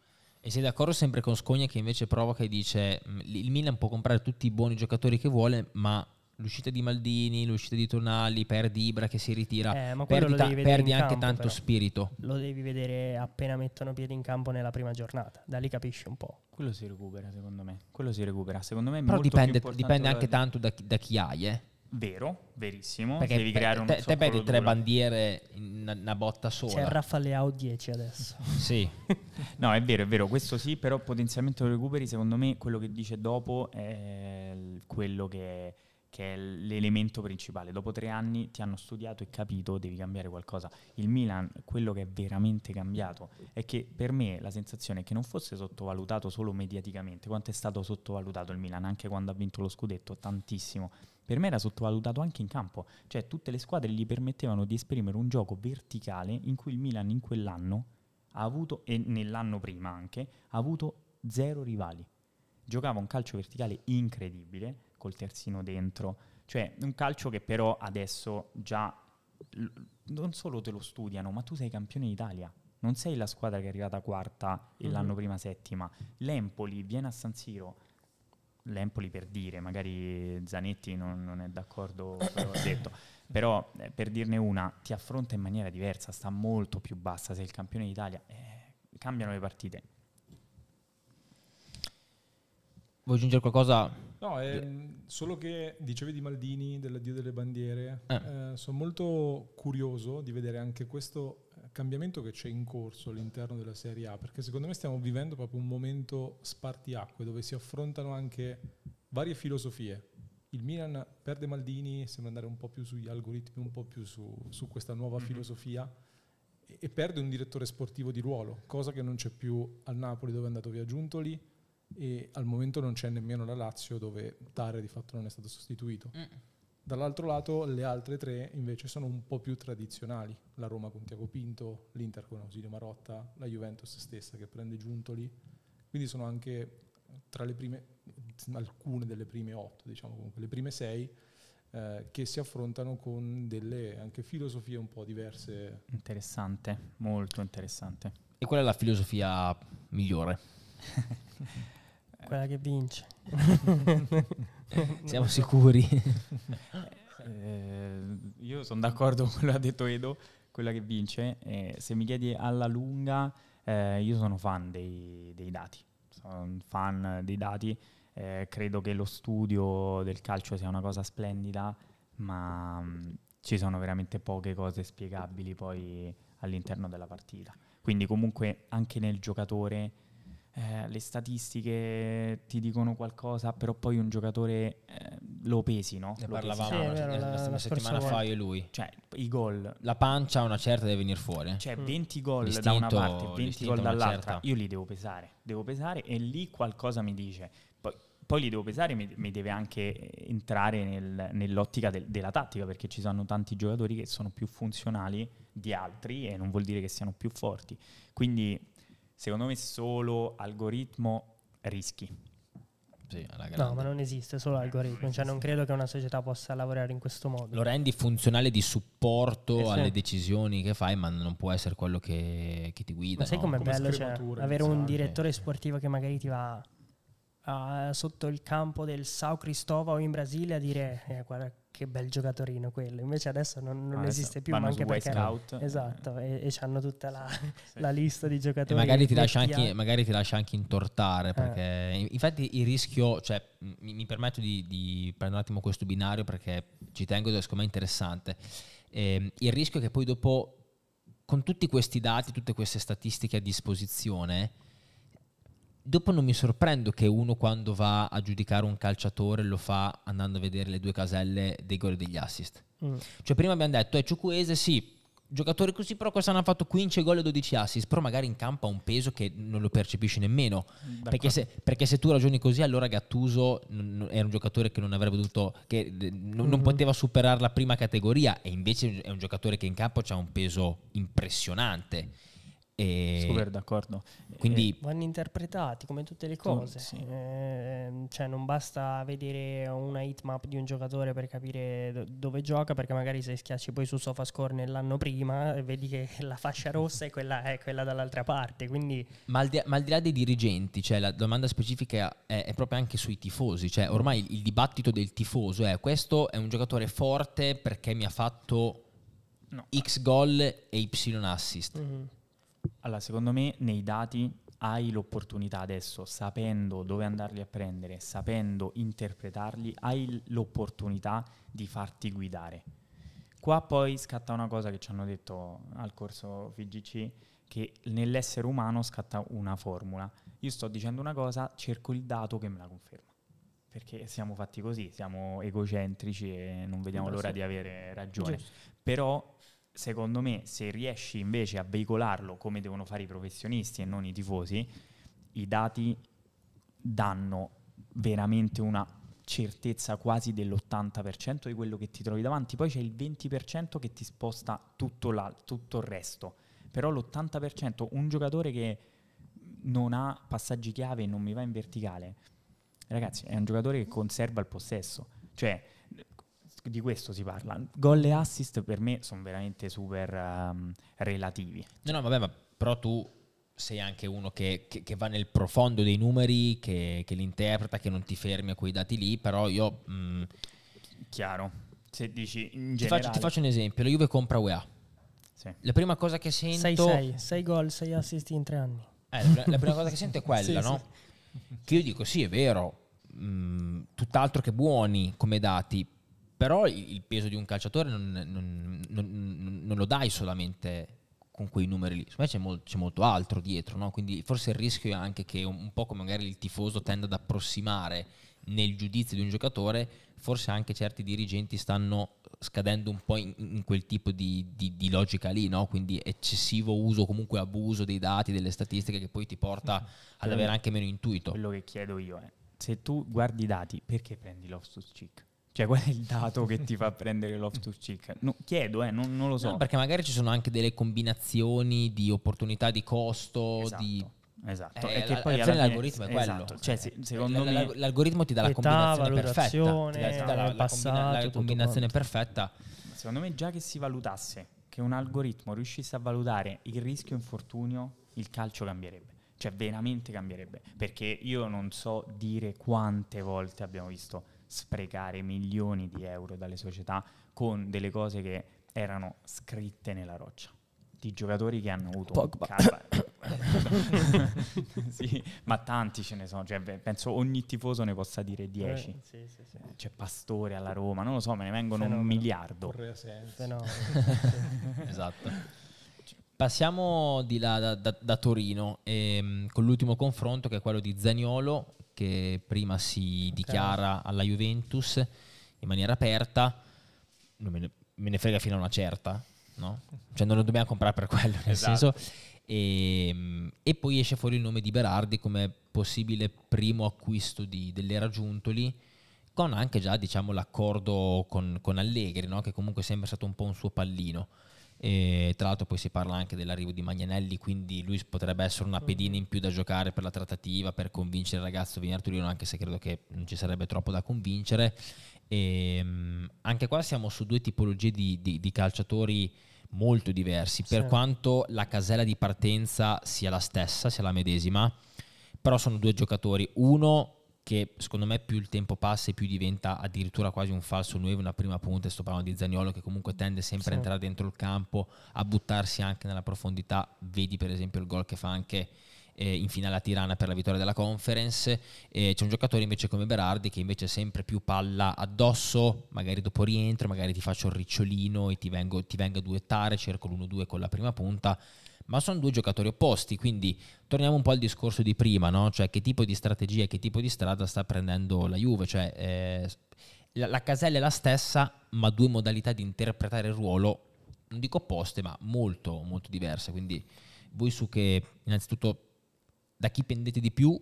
Eh, Io spero che la Juve prenda una decisione, una strada tecnico-tattica che sia quella che tenga Berardi il più lontano possibile da, dall'Allianz e dalla Continassa, ma perché credo che ormai sia un giocatore trito e ritrito e io non me la sento di dargli la possibilità di fare il salto, perché comunque il salto di carriera sto ragazzo eh, ha avuto l'opportunità di farlo per tanti anni, non l'ha mai fatto, io in questo momento non gli do la possibilità. Cioè fossi io giunto lì, non, non ti do la possibilità a quei costi in questo momento in questa Juve, no. Piuttosto prendo Zagnolo. Cioè, Zagnolo poi è un giocatore che a me piace, ma a volte ci scherzo anche, riconosco tutti i limiti, ho amici di Roma che mi hanno raccontato cose di Zagnolo che voi umani non potete... Eh, però... Sì, eh. Sì, sì, cioè sì. le voci sono tante, poi capisci quali Io siano penso, vere o no. Ho un mio amico che abita a zona Garbatella che lui mi dice quando io osannavo Zagnolo mi diceva Edo fidati, questo no, fidati, no. E poi lo vedi che gioca al Galatasaray e quindi due domande lì te le fai e dici col, pot- è... col potenziale che esatto. ha. Esatto, eh, perché io mh, il primo Zagnolo io ci avevo veramente rivisto parlo solo nella falcata in movimenti, uh, robe di cacà, cioè non c'entra niente a livello tecnico perché erano due giocatori proprio su due pianeti diversi, ma a livello di, di corsa, di forza fisica portando il pallone di mi strappo. ricordava esatto. E quindi ti dico tra i due prendo Zagnolo, ma anche perché poi l'anno scorso secondo me ci siamo stati tanto vicini e perché se quando un giocatore fa un'uscita del genere la Juve difficilmente poi lo lascia lì. Cioè, secondo me questa tu lei Matte l'hai vista un po' come una, una cagata questa uscita di Zagnolo, ma la Juve a queste cose ci fa molto caso. Cioè, secondo no, me no, no, no, a me, a me sì, sì, mo- sì. a me ha fatto molto no, piacere. Esatto, però secondo me la Juve ci fa molto caso queste cose qua. Cioè se un, giocat- se un ragazzo si dichiara juventino che voglio... Mm, io lo sforzo no, allora, per te lo faccio A me da tifoso volentieri. fa piacere, ma perché eh, Zagnolo è stato uno di quelli che mi ha acceso la scintilla e quando ti parte la scintilla Sì, ti sì, rimane sì, anche quando fa quei pocci lì e col potenziale che ha a, 20 a 24 anni appena compiuti se non sbaglio. 99. E finisce a giocare al Galatasaray. Nonostante tutto, la prima volta mi ha colpito in un modo che io dicevo: Questo Sì. è, il giocatore Vabbè, della nazionale era- più forte io per, lo per- per i prossimi davanti a 15 Chiesa anni. quando Sì, ce li avevi a parità senza di crociati dubbio. proprio. Senza ombra di dubbio. Ehm, perché era, era il gioca- è il- era, è, soprattutto era il giocatore moderno, Sì. cioè quello che ti mette insieme tutto. Forte fisicamente, bravo forte tecnicamente, tecnicamente. Eh, No, un- un'ira di Dio che la metti sull'esterno ed è, ed è incontenibile, cioè un mancino che, che ti spacca la porta, si rientra sul destro, ti fa gol, ti fa dei movimenti quasi da prima punta, cioè quindi dici che difetti ha questo ragazzo? E i difetti sono probabilmente anche un po' nella mentalità, eh, motivo per cui immagino anche il tuo amico Sì. di Roma te, te No, te- te- con lo sconsigliasse. Dov'è, dov'è, dov'è? Non mi ricordo il messaggio in chat, scusami se non dico il tuo nome, che dice se Berardi ti dovesse floppare poi come, lo, come te lo rigiochi a livello Bravo, di mercato. infatti io voglio- ci tenevo a fare questa, mh, questa precisazione e, e dire anche la mia, poi dopo ovviamente Mm. vi lascio la parola. E secondo me Berardi sarebbe meglio per la Juve solo per il prossimo anno, Eh sì, ma io nell'estate 24 preferisco avere Zagnolo che Berardi. Poi per il prossimo anno come tra virgolette vice di Maria sarei più sicuro e avrei più garanzie con un Berardi. Perché è una ma la quello ci pura, può stare. perché ti fa all'esterno di destra e secondo me è anche più collocabile tatticamente e quindi per il prossimo anno io mi sento più sicuro con un Berardi al posto che, eh, al posto che un Zagnolo. Però io penso all'estate 24, ma anche se dovesse fare bene, a chi lo rivendi Berardi? Cioè, Eh no, non, lo non se- l'hai venduto se- tutto sto tempo perché aveva una valutazione E allora dico, allora dico, se davvero il ballottaggio e la scelta per l'esterno di destra fra questi due, io onestamente ho pochi dubbi sul fatto di andare No, no, anch'io. dritto, dritto su Zagnolo, anche perché io vorrei che la Juventus diventasse per Zagnolo quel punto di partenza, cioè quella casa che finalmente gli dà la disciplina, eh? perché è questo che manca a Zagnolo, la Sì. disciplina. Però da esterno destro, Matte, Sì, sì. per me non c'ha più il passo. Per me non c'ha più il passo per fare l'esterno destro. Ehm, un, un ragazzo che si rompe due crociati eh, lo senti, eh? cioè lo senti. Purtroppo il calcio ci ha raccontato che anche i giocatori più forti, Ronaldo, Baggio, una volta post infortunio ti dicono io ho fatto questo in carriera, potevo fare dieci volte di più, perché sono dieci volte di meno, fondamentalmente. Quindi stiamo parlando di Zagnolo, magari con problemi di mentalità fino adesso evidenti. Ti, ti aggiungo un'altra cosa, ha aggiunto lui, mi piace la Juve, voglio giocare con Ken. L'ultima volta che sono stati insieme No. si sono fatti cacciare dalla nazionale. Allora se, se per Zagnolo devi tenere Kenny io non lo prendo Zagnolo. No, no, Moise titolare eh, il prossimo anno da punta, per favore, grazie Max. E, ehm, a parte gli scherzi, secondo me il prototipo di giocatore è Berardi, ma non è Berardi quello che deve andare a prendere. La Juve deve prendere il di il post di Bala. Ancora eh. deve prendere il post di Bala, che è il leader tecnico di una squadra, che ti cambia la squadra, che ti affidi a quel giocatore quando ti serve e che ti crea fondamentalmente dal nulla. La Juve deve andare su quel giocatore lì. Quindi io ti dico, preferisco Berardi come profilo, ma non lo voglio. Ma è quel profilo lì e non Zagnolo che secondo me invece, provocazione, aveva senso post Rabiot. Mezzala, può farla mezzala Zagnolo. A me piace, parole sì, di però non ha, sono parole di Allegri ha, ha, mi... ha perso abbastanza Lui tempo era Zagnolo. Eh, ragazzi. Sì. Ha, pe- ha, perso già abbastanza tempo Zagnolo. No, se, lo, se, vero, lo, se, lo, comincia a spostare di qua, di là, su, giù. Eh, però per me però, da esterno, forse 3-5-2 allora. 3-5-2 sì, lo metti seconda punta, allora sì. Però esterno 4-3, Zagnolo non c'ha più la gamba. Zagnolo Ha 24 anni però. Però anche lì, a me, a me piange sempre il cuore adesso. quando sento no. che dopo un crociato non puoi tornare, cazzarola. Cioè Sani è tornato. No, ma infatti. Tanto quanto... Eh, infatti, dico tutto, infatti dico tutto il tempo per recuperare. Ah. Cioè, cioè, ragazzi, non lo so, io mi baso su quello che dicono. Io fortunatamente per me non me lo sono rotto, quindi non lo so. Però io quando sento Baggio, Ronaldo, svariati altri giocatori, torni, torni anche forte. Ma vuol dire, pensa che cosa potevi e essere. E quindi chi è il post di Bala nel panorama beh, europeo? La, la, la, no, beh, Secondo me. No, per... chi è? Non, non fai, lascia stare. Posso prenderlo o non posso no, prenderlo? No, io apro solamente chi una parentesi vostro... per rispondere a lui, vai, poi vai, dopo vai. ti rispondo per ruolo. È un ruolo diverso, ma la Juve aveva individuato in Pogba sì. il, il, post di Bala, sì. tecnicamente. Cioè, tu hai parlato del giocatore che ti svolta e che ti cambia. Un ragazzo prima ha detto: se Pogba gioca 20 partite, e volevo dirgli che ero d'accordo, non ricordo il tuo nome, la Juve vince la Serie. Mm, mi associo. Su, su 20 partite su 38 giuste, facciamo giuste, con almeno 10 big match, perché se no. Diciamo Facciamo 10, 20 partite giuste. Eh, quest'anno ragazzi con una gamba in meno in mezz'ora spostava eh, in modo... Lo... Vai. Su no, tutto. no, avevo il dubbio e, e, chiedevo a voi infatti, ma Berardi, Zagnolo sicuri che sia la stessa casella effettivamente? Io su Berardi tra l'altro da, da interista ho vissuto non so, mi dà delle vibrazioni simili a quei colpi in stile Hernanes, in quei momenti in cui l'Inter era in un periodo abbastanza difficile andava a prendere sì, il giocatore molto forte, ma uh, che sapevi poteva rischiare che, il salto. Che ti sarebbe poi rimasto sul groppone okay. se, non fo- se, se, non fosse andato per il meglio. Qualche vibrazione di quel tipo lì uh, ah. me la dà. Zaniolo sono d'accordo, io sinceramente anch'io pensavo potesse diventare un'ottima mezzala, adesso lo vedrei un po' più vicino alla porta, anche se poi deve lavorare tanto anche in ottica finalizzazione perché sotto eh, porta sì. di, di errori ne fa veramente tanti. Sì, verissimo. Eh, sì. Io rimango su quella cosa lì per rispondere a Edo. Non c'entra niente se vuoi come, come giocatore, però per me era Sloboslai che però okay. ovviamente adesso ha preso il Liverpool facendo un colpo milioni. clamoroso. Eh, beh, 70 milioni. Eh no, vabbè, lui mi ha detto, se no, no, lui mi ha detto no, chiunque, eh, io, io, lui che può ah, fare ah, tu stai rispondendo a Edo sì, per, per il post di Bala. il trequartista all'esterno, per me è il leader tecnico di una squadra, lo mettevi a fare quello che voleva.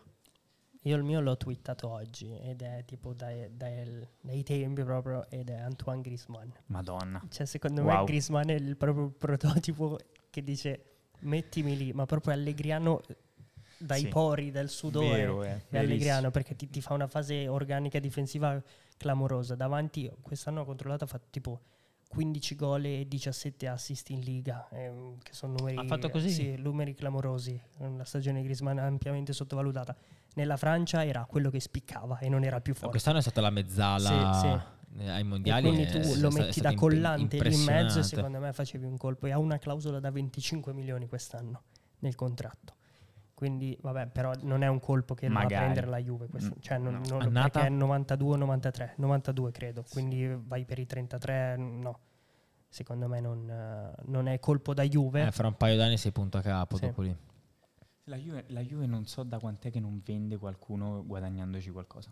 Cioè la Juve sono anni e anni, ci sarà qualche eccezione che ci dirà la chat. La Delete. Ma, da, ecco, sì, ma veramente tanti giocatori sul gruppone, ma anche banalmente giocatori per questo peso, tantissimo, Higuain su tutti. Mm. Ehm, N- non mi avete convinto comunque. Ronaldo, Cristiano Ronaldo anche, cioè, banalmente Cristiano Ronaldo. Higuain, cioè nel senso oh. sono giocatori che speso 100, è tornato 0. Demiral pure. Eh? Demiral, sì. Sì, no, mi, mi, piace molto la, la lettura di, di, Lorenzo comunque sul, sul, sul, colpo Berardi, un po' all'Hernanes, cioè, no, quello che effettivamente se, se lo sbagli poi sono, sono ca- tuoi. E... Hernanes era forte, convinto forte, perché, però, perché, perché vuoi Zagnolo. No, no, non, io non sono, non sono d'accordo al 100% con te perché, guarda, io l'altro giorno ho fatto un video sul canale dove dico, per me Zagnolo sia al 100%, ma ad un patto che abbia una collocazione tattica ben precisa. Cioè, io non voglio il Zagnolo Kuluseschi che lo, una partita lo metti esterno, poi lo metti mezzale, poi lo metti mezza punta. L'ho visto. Eh, ma quello farebbe, eh? Se eh no, è, farebbe quello. Eh, allora, allora, no, allora Berardi. Io non ne posso più di avere de, de, della gente che non so dove deve stare, che lei in primis non sta che lui in primis non sa dove deve stare, che, che, alla fine si perde. Punta, seconda punta in 3-5-2 ci sta, secondo me. Io Ma per me, mo- per, me, per me, è molto meno mezza punta che esterno. Cioè lui ha un'esplosività, perché lui, lui come diventa forte Dice quando ci arriva. No, ma quando ci arriva senza palle in quella posizione lì. Se lui parte fermo lì con le spalle girate, lui non è brevilineo. Lui ha questa gamba che se si gira sei fottuto perché ti fa uno strappo e ti salta, ti rompe la linea di gioco. Punto. Sì però non è il brevilineo che, che si smarca. Non, vedi che è rabbio. Ma tu ce lo vedi lui che, che, che, va, non, che non, recupera, non prende. Ma tu ce lo vedi però Zagnolo che si mette fra le linee, di, che, si va a smarcare dietro la schiena degli avversari, che va nella zona d'ombra, che si smarca senza Hai la ragione. palla, che ti fa l'ultimo passaggio. No. No, io vedo, io Quello vedo lo fa Pogba se sta Io vedo un'ira di Dio ancora che se la metti, e se gli dai campo, ha tutta le, la possibilità ancora di sprigionarla. Poi io ho detto, secondo me, nel, nel video sempre dico che riporto anche qua, secondo me Zagnolo è un giocatore che è ancora troppo, poco, è ancora troppo acerbo da un punto di vista della lettura della sì. gara e dei momenti, cioè è uno che boom, boom, sì, boom, sì, e arriva a una certa che non ne ha più. Cioè mi ricorda ancora il primo Chiesa della Juventus che arriva dalla Fiorentina che è un giocatore monogiocata che riceve il pallone e in qualsiasi zona del campo, in qualsiasi momento della partita, testa bassa, uno contro tutti. Una Vabbè, volta faccio fa assist, adesso, una eh. volta faccio gol. Quello sì, che fa Kostic però è funzionale Kostic, no, no, è un po' più funzionale. Cioè, Zagnolo che riceva il pallone con due uomini eh, alle spalle dietro linea di metacampo, che lo riceva eh, senza uomini largo a destra, la giocata è quella. Cioè lui cerca di girarsi, di strappare la prima marcatura di rompere la linea avversaria, poi o che calcia in porta o che la mette dentro. Però rimango con la mia idea che ti ho mandato in cioè chat per me non è, su Instagram. Per me per non me da mezzala c'ha 15 gol. Però mi hai convinto ancora di più con questa cosa. Eh? No, campo ma, da attaccare. Campo ma ti dico, f- fino a qualche anno fa io l'avrei preso da mezzala e sarei, e sarei andato a Torino se me l'avessero comprato in quel periodo lì. Oggi ti dico, ha perso troppo tempo e secondo me fargli cambiare nuovamente il ruolo adesso gli fai perdere altri due o tre anni e allora dopo ne ha 27 e dici no, finito. Però, però magari lui ha fatto ehm, i primi 3-4 anni di crescita, primavera, Entella, eh, primavera Inter, Entella, Roma, esploso da mezzala, Mm-mm. poi l'hai cominciato un po' a muovere e fondamentalmente si è perso. Magari lo rimetti in comfort zone, non lo so o un pochino anche più... A me dà l'impressione di un giocatore che arriva sotto porta magari stanco, quindi mezzala sì, però magari anche con qualche compito un po' più offensivo, mi meno, sì. da dire. Okay. Potrebbe essere una soluzione un po' più per fare un po' meno campo, detto che comunque è quella la sua forza, penso. Sinner 6-2-6-2-6-2. Giocatore. Bravo. Allora, siamo eh, alla... Avete qualcosa da aggiungere su Zagnolo, Berardi? Direi che, direi che siamo detti tutto. Dato che siamo alla, alla mezz'ora finale, adesso ci divertiamo con...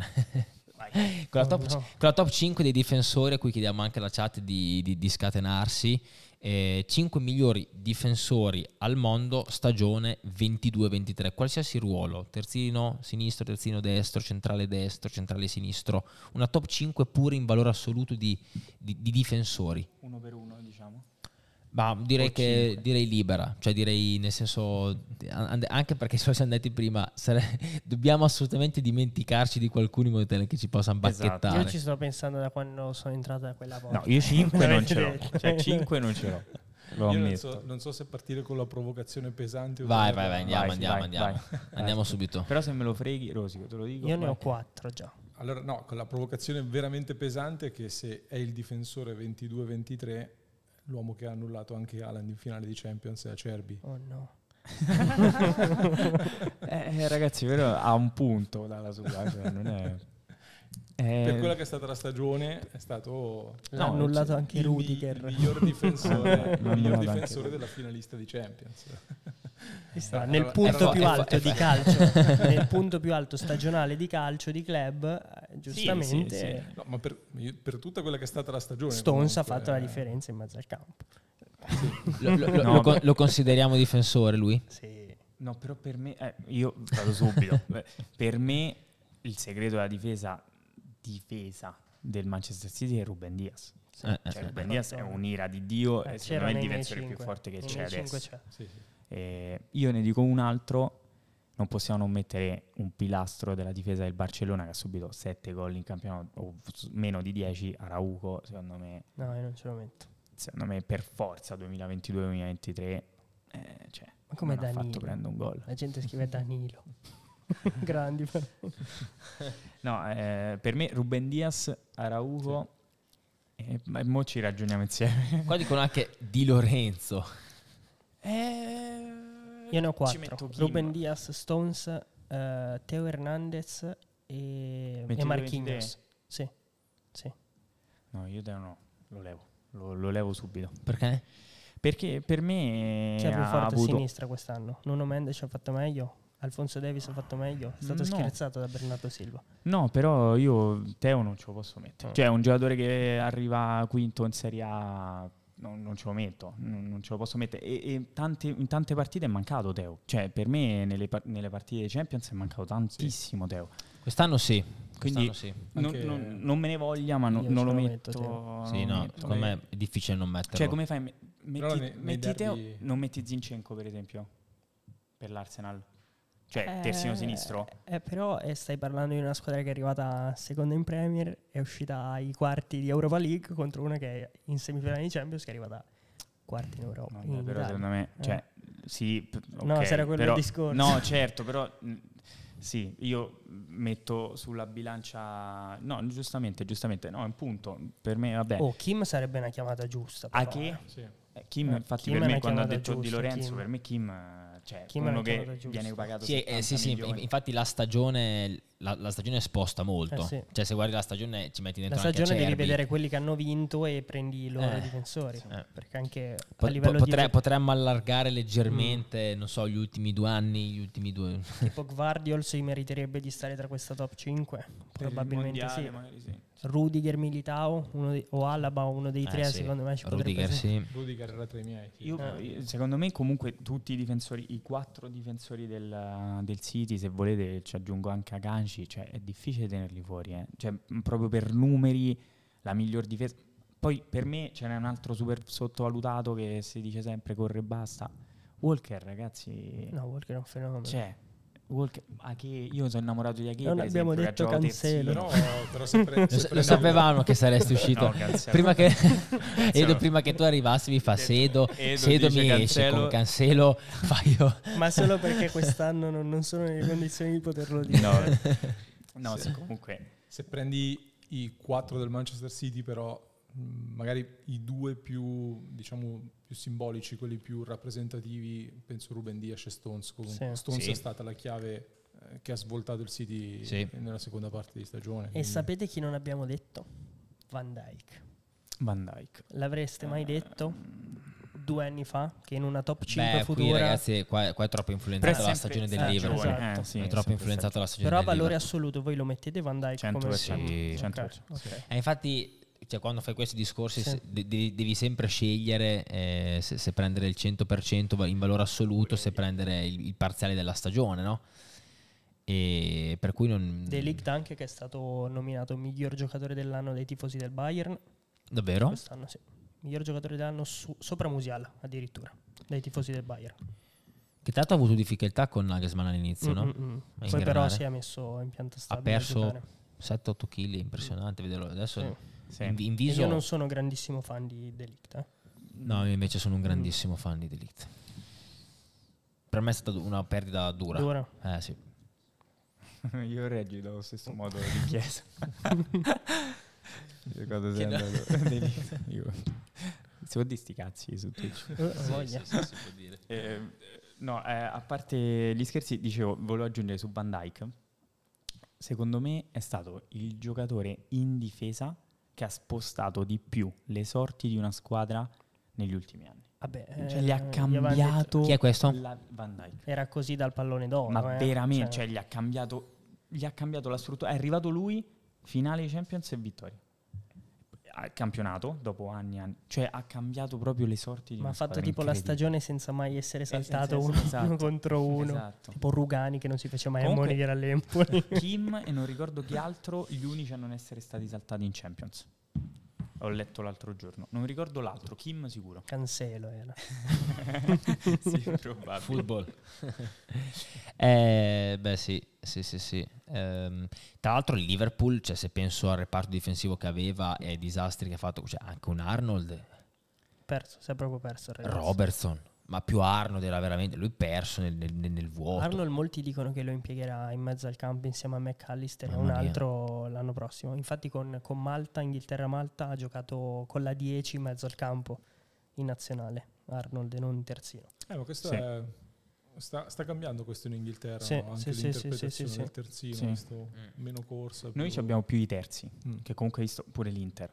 Cioè il terzo che mm. ti sa condurre palla Bastoni, Darmian, sì. D'Ambrosio ti cambiano, ti cambiano, la vita nell'Atalanta Scalvini magari eh, nella Juve Danilo.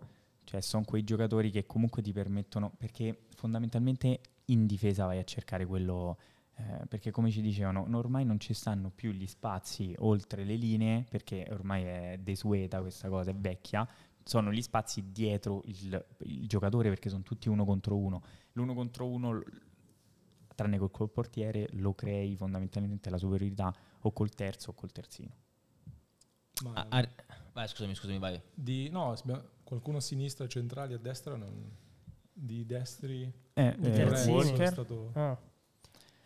Hakimi no. secondo me ha fatto una buona stagione, però Hakimi non è un terzino. Mm. Di Lorenzo obiettivamente di ha, Lorenzo. ha, fatto una stagione super, super, davvero super. Quindi lui anche forse per merito sì. Mm, sì. sulla destra e c'è poco, eh? ci sono pochi terzini. Ma i cinque quali sono quindi? Eh, dobbiamo arrivarci. Non ci arriva. Allora, Stones, se lo, se lo, consideriamo come difensore centrale, è giusto metterlo. Ok. Diaz. Merito anche del suo allenatore, Ruben Diaz, eh, per forza per di forza. cose.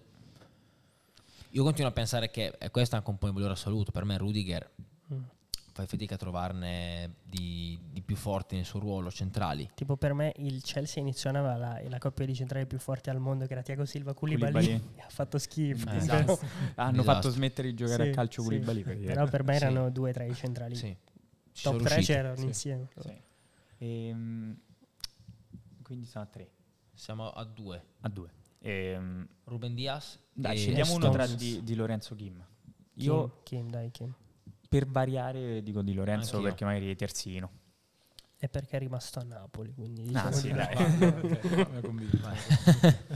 vai, con, vai, con, Di Lorenzo. Ehm. Ehm. Uh, boh. Dai, Acerbi. Cioè. no, però cioè, no, obiet- eh, punto, si eh, ride, cioè, si è, ride, però è... per, per, la stagione per rendimento è miglior, miglior, difensore dell'Inter in, in assoluto. Però, sì, senza ombra di io dubbio. Matteo di Ar- Darmian ce l'ho qua. Eh beh, nel, nel, cuore, veramente. Cioè, sì, sì, sì. Mi, in, mi, mandano i matti a me i giocatori che si conquistano le cose. E posso dire una cosa un po' unpopular per i tifosi dell'Inter, che io ci ho fatto delle lotte esagerate. Sono contento che qualcuno sia arrivato a capire che si può giocare a calcio senza Skriniar e che non è il fenomeno che mi volevano far passare. Non so cosa ne pensi di Skriniar, ma io non sono mai stato fan del giocatore. E, e hai tolto Skriniar in una difesa, hai fatto Fortino, sei arrivato in finale di Champions League. Sicuramente non è grazie a Skriniar, eh? No. Però... no, ehm, Skriniar, allora diciamo che per il modo anche di Inzaghi forse Skriniar è stato anche un pochino non reso meno indispensabile, mm. però dal punto di vista della marcatura pura ancora non è stato sostituito del tutto. Dal punto di vista della costruzione sì, e poi per il resto una squadra giocato molto bene, è cresciuto anche Dumfries in fase difensiva. Poi Darmian, vabbè, l'idolo di tutti per forza di cose. sì, no, grandissimo giocatore. E, Botman. Ce ne mancano due, ce ne mancano tanta due. roba. Non abbiamo detto Varan.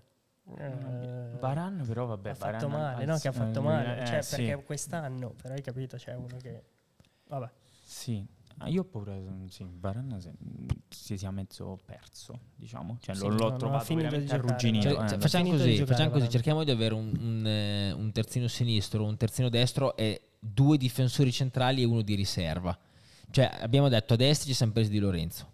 I due titolari sono Stones e Ruben Diaz, a sinistra che ci mettiamo? Io voto Zinchenko. Scegliete tra Zinchenko, Nuno Mendes, Alfonso Davis e Teo Hernandez. Mm, sì. Scegliete. Io prendo Teo. Penso Davis. Teo anch'io. Ok, eh, potevi spostare tutto. Eh. Invece, ok. Fonzi. Riserva dei DC. Kim a questo punto forse. Kim. Vedendo anche l'acquisto che sì, poi è stato... Kim se lo merita. Io, io, la spezzo la lancia, eh. Acerbi. No, no, no, la sì, spezzo eh. perché, eh, cavolo, finale Champions eh, da protagonista, eh. Cioè non era... Io, io la spezzo. Mi hanno chiamato cappellino latte macchiato. Grande. Beh, questo è bello. Però non sono d'accordo con quello che hai detto. Ma che cosa di fenomeno Bremer? Ah, era una provocazione, sì, dice. Sì, sì, ok. Andavamo a litigare. T- TS di Marco. T- TS di Marco non è un TS. Ce la capiamo così. È un, è un ES. Ah, ok. Ne, ne, esci così con questo dribbling. QS, quinto di sinistra. Forte, oh. Forte, però. Forte vero. Però se devo pensare, non lo so, a chi ha spostato, mm, non lo so, anche tatticamente, non, non so come dirti. Io ti ho detto Zinchenko perché secondo me in Premier per 30 partite no, no, è stato il protagonista sì, sì, sì, del, no, no, ma è una chiamata giusta lui, una chiamata no, no, giusta, no, però dicevo, no, dicevo secondo me Di Marco per me è fortissimo sono due anni che tre anni che ho al fantacalcio Mario grandissimo. Rui. però ho capito nel senso allora ci metto pure Mario Rui. Mario. non, non, per valore assoluto eh, ma per, um, La stagione. Eh, per stagione. Mario Rui ci, ci, siamo quindi, ci siamo quindi convinti non lo so, su chi?